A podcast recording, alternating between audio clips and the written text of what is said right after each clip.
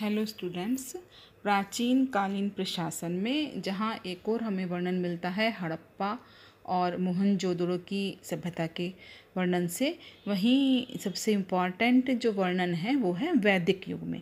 सब जानते हैं जो हमारा आर्यों के इतिहास का जो प्राचीनतम युग है उसे वैदिक युग कहा जाता है। और सर्वप्रथम ऋग्वेद की रचना हुई और इसके बाद में अन्य जो तीन वेद हैं सामवेद, यजुर्वेद और अथर्ववेद, फिर उसके बाद में ब्राह्मण, उपनिषद आदि की रचना हुई है। हालांकि संपूर्ण वैदिक साहित्य के सृजन में सैकड़ों वर्ष लगे होंगे, लेकिन वैदिक काल को भी दो भागों में विभाजित किया गया है। प्रथम युग को वैदिक पूर्व वैदिक युग अथवा ऋग्वैदिक युग कहते हैं, क्योंकि इस युग में वेदों की सबसे प्राचीन जो ऋग्वेद है उसकी रचना हुई थी और इसमें आर्यों की प्राचीन सभ्यता एवं संस्कृति का दिग्दर्शन होता है। और दूसरे युग में यजुर्वेद, सामवेद, अथर्ववेद और ब्राह्मण, आरण्यक आदि उपनिषद साहित्य की रचना हुई। यह आर्यों की संस्कृति और उनके विकास का युग था। इस काल में आर्यों के सांस्कृतिक जीवन में बड़े क्रांतिकारी परिवर्तन हुए। इस उथल पुथल परिवर्तन एवं परिवर्तन के काल को उत्तर वैदिक युग कहते हैं। तो पहले लेते हैं ऋग्वैदिक काल। जो ऋग्वैदिक काल है उससे पता चलता है कि उस समय की राजनीतिक इकाइयों के नाम कुल, ग्राम, विश, जन और राष्ट्र थे, यानी पास पास बसे हुए घरों के समूह ग्राम कहे जाते थे। कई ग्रामों का एक ऐसा समूह जिसका एक शासक होता था वो राज्य कहलाता था और उस राज्य के निवासी विश अथवा जन कहे जाते थे और राज्य का शासक राजा अथवा विशपति कहलाता था। तो ऋग्वैदिक काल में जो राजनीतिक व्यवस्था की सबसे छोटी इकाई है वो कुटुंब थी। परिवार का सबसे वृद्ध पुरुष कुटुंब का प्रधान होता था और अनेक कुटुंबों के समूह को ग्राम कहा जाता था। ग्राम का एक अधिकारी होता था जिसे ग्रामणी कहते थे, वह यह ग्राम का प्रशासनिक अधिकारी होता था। फिर अनेक ग्रामों के समूह को विश कहते थे जिसके अधिकारी को विशपति कहा जाता था। अनेक विशों के मिलने से एक जन की रचना होती थी और जन के अधिकारी को गोप कहते थे, यानी गोप प्राय राजा ही हुआ करते थे।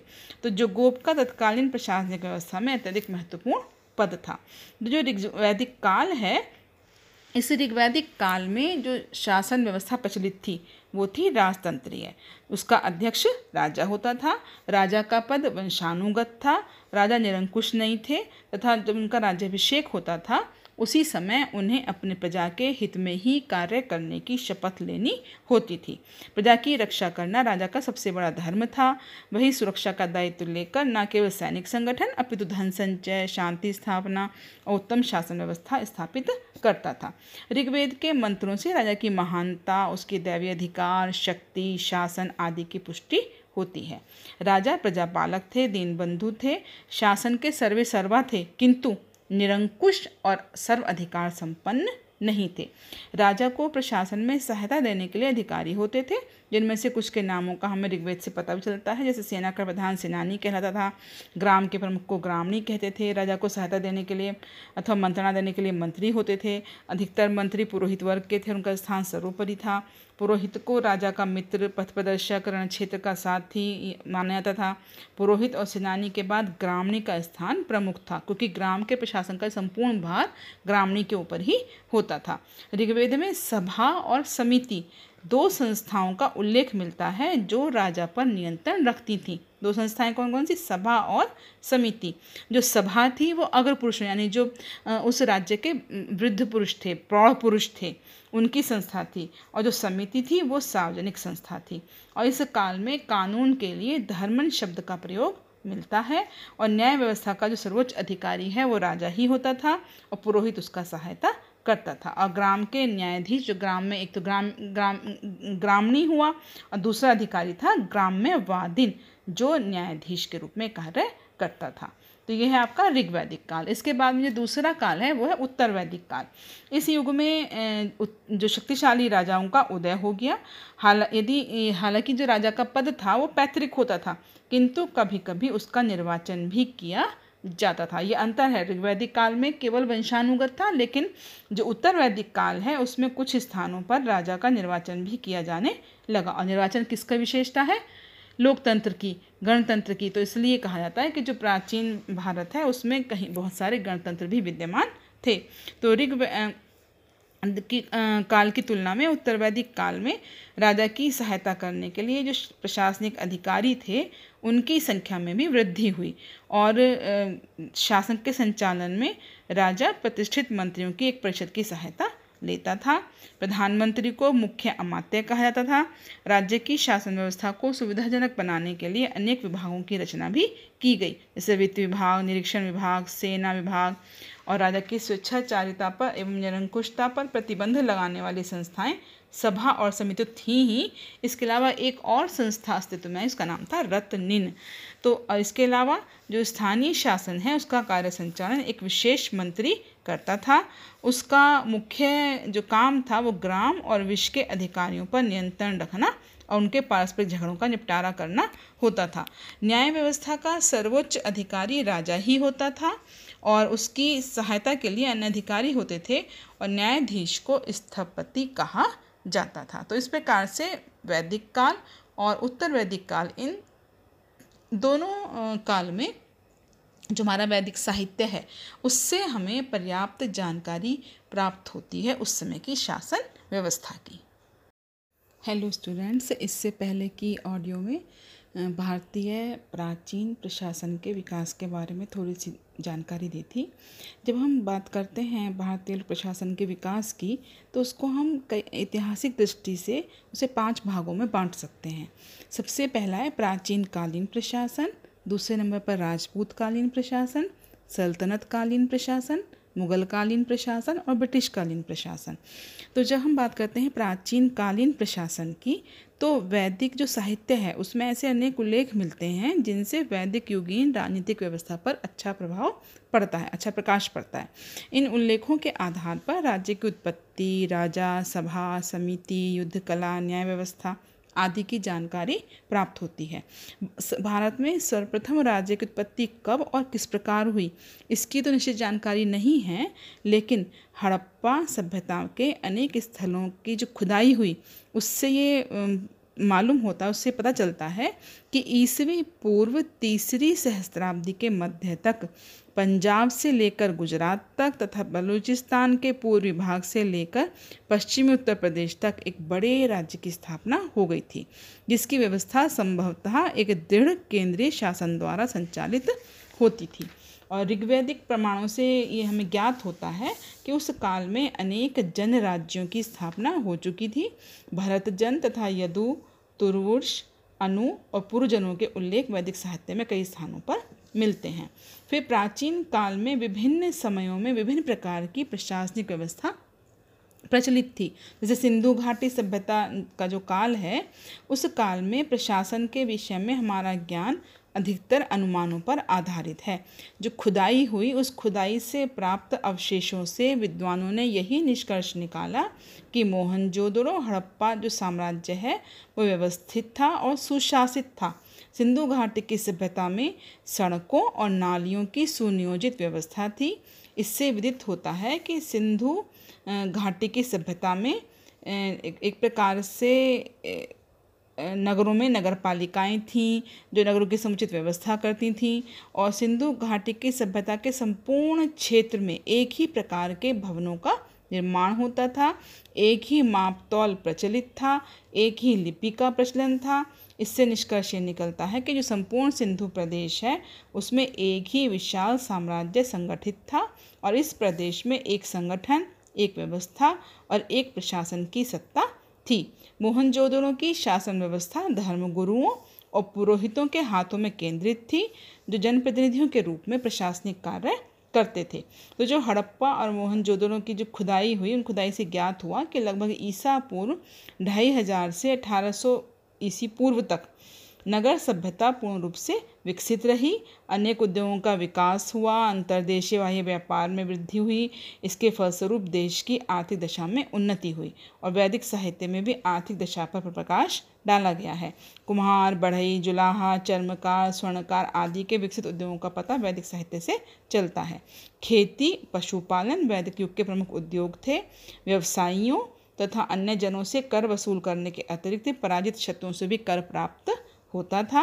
और जो वैदिक साहित्य है उसमें दाशराज युद्ध तथा अनेक युद्धों के उल्लेख मिलते हैं और इसमें इस प्रकार के वर्णन भी मिलते हैं कि शक्तिशाली शत्रु को पराजित करने हेतु यदि बलवान की मैत्री प्राप्त कर, आ, की जाए तो उसका भी उदाहरण मिलते हैं।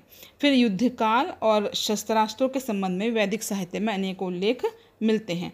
अथर्ववेद के तीसरे कांड के प्रथम दो सूक्तों और ऋग्वेद की एक ऋचा द्वारा युद्ध के चार पक्षों पर प्रकाश पड़ता है।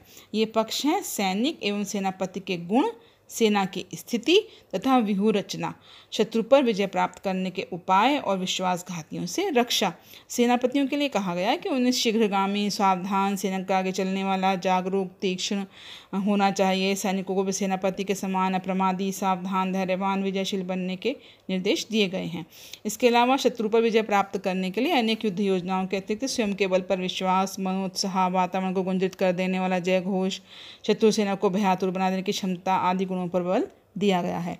और विश्वासघातियों से बचाव तथा उसके साथ किए जाने वाले योग्य व्यवहार का भी उल्लेख वैदिक साहित्य में किया गया है।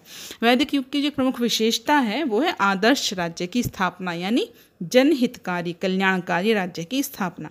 इसका जो आभास है वो वैश्वानगर राजा परीक्षित की स्तुति में मिलता है।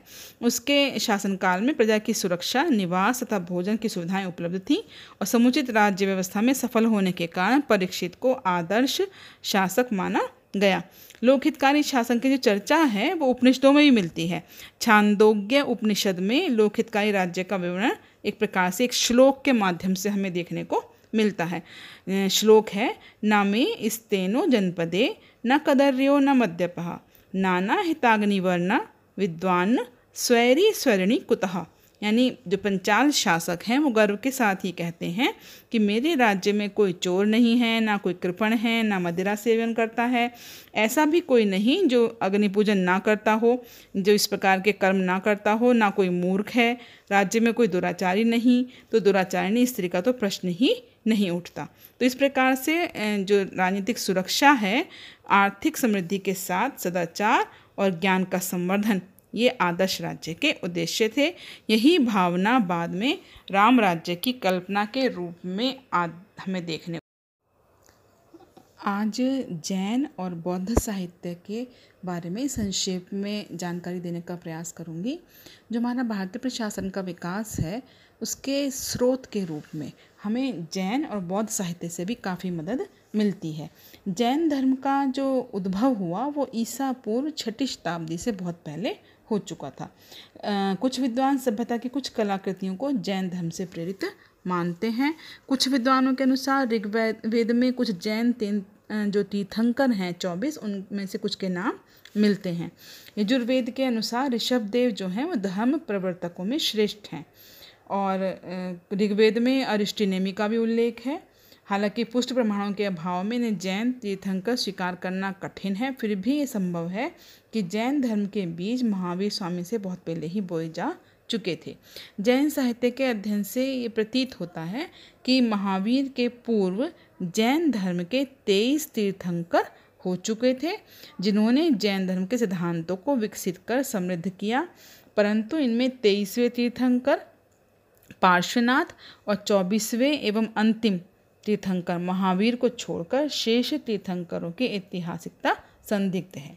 ये तो हुई जैन धर्म के तीर्थंकरों की बात। लेकिन जो जैन साहित्य है वो प्राकृत और संस्कृत दोनों भाषा में मिलता है।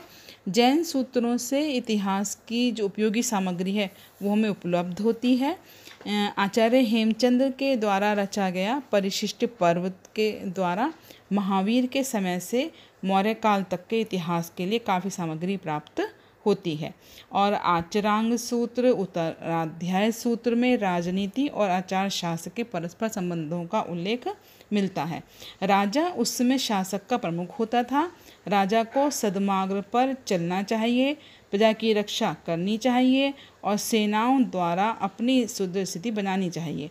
राजा को उचित दंड की व्यवस्था भी करनी चाहिए जिससे शासन करने में सफलता मिले। अब बौद्ध साहित्य की बात करते हैं तो बौद्ध साहित्य के सबसे जो प्रमुख ग्रंथ हैं वो तीन हैं, तीन मुख्य ग्रंथ हैं, सुत्त पिटक, विनय पिटक और अभिधम्म पिटक। इन्हें त्रिपिटक भी कहा जाता है और ये जो पिटक हैं ये पाली भाषा में हैं। ये ग्रंथ बौद्ध संघों के संगठन का पूर्ण विवरण प्रस्तुत करते हैं और साथ ही साथ तत्कालीन सामाजिक परिस्थितियों का भी बोध कराते हैं।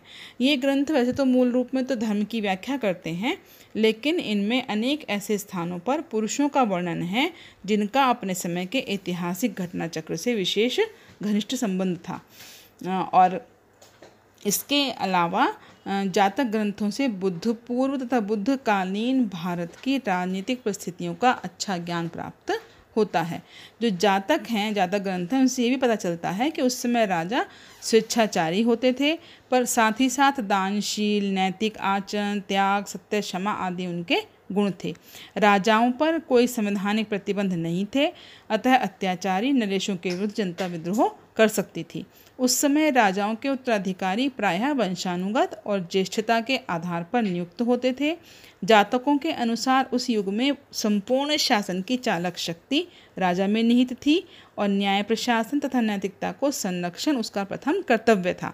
प्रत्येक राजा का प्रायः एक पुरोहित हुआ करता था जो उसे आध्यात्मिक एवं लौकिक मामलों में परामर्श देता था। पुरोहित के अलावा राजा के अनेक मंत्री एवं अमात्य भी होते थे, जिनमें सेनापति का स्थान सर्वोच्च था। महा जो बौद्ध साहित्य है उसमें महात्मा बुद्ध के आविर्भाव से पहले ही उनके समय से महाजन पदों के अस्तित्व का पता चलता है। बुद्ध के समय अनेक गणतंत्रात्मक राज्य भी थे, किंतु चार राजतंत्र भी थे। ये चार राजतंत्र कौन कौन से थे? मगध, अवंती, वत्स और कौशल। जो बौद्धकालीन गणराज्य थे उनमें प्रशासन की वास्तविक शक्ति सभा में निहित होती थी, जो सभागार में होती थी और तथा छोटे बड़े समान रूप से उसके सदस्य होते थे और राजा उसका अध्यक्ष होता था और जिसे राजा कहते थे।